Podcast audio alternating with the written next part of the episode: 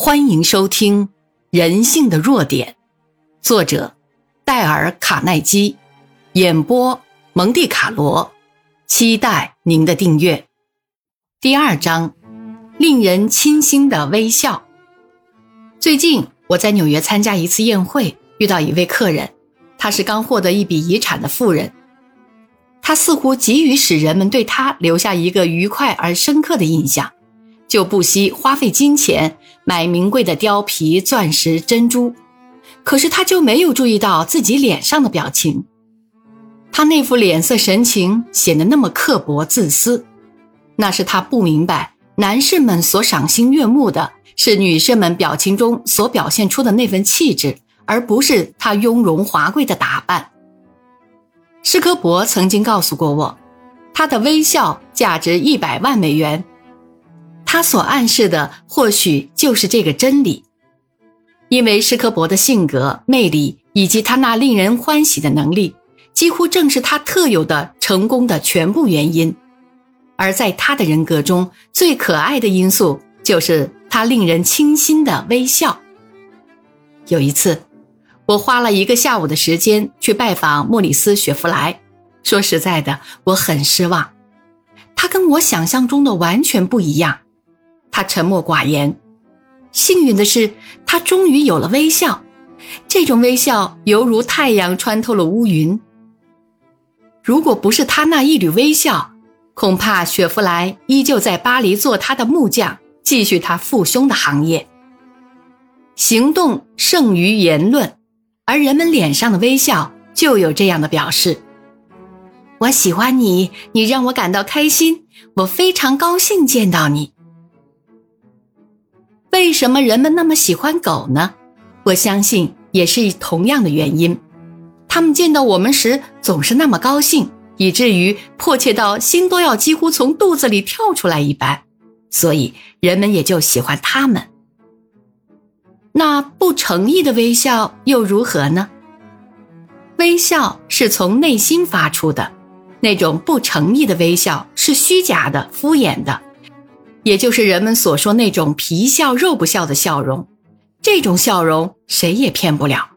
相反，是我们所讨厌的。我们现在要讲一种真正的、热心的、发自内心的，在人际交往中极具价值的微笑。你是否去过医院的候诊室呢？你也许看到四周的人都阴沉着脸，神色令人十分的厌烦。住在密苏里州的兽医史蒂芬·史波尔曾经对我说过这样一件事：某年春天，他的兽医候诊室中挤满了人，人们都带着自己家中准备注射疫苗的宠物，没有一个人说话，大家都不耐烦地等着。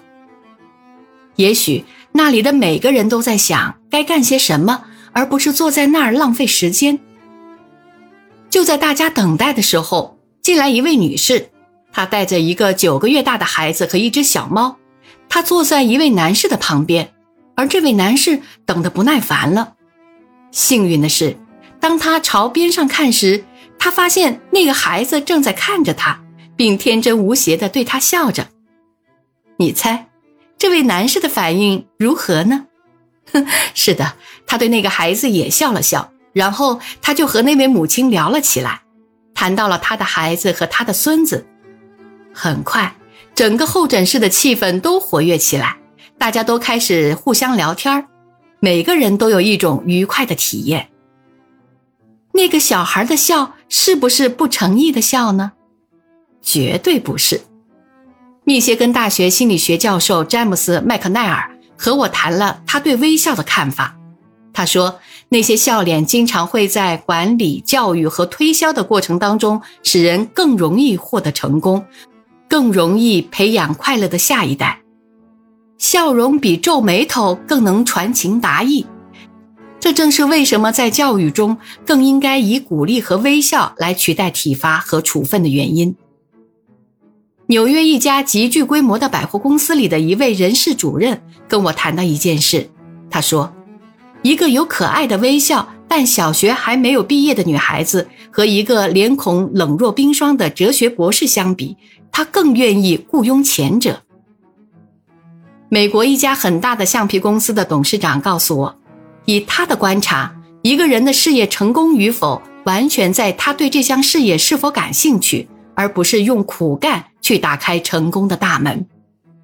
他曾这样说：“有若干人开始一桩事业的时候，怀着极大的希望和兴趣，所以能在早期获得部分的成就。”而当他们对这项工作感到厌烦和沉闷，失去了原有的兴趣时，他的事业也就渐渐走下坡路，最终导致失败。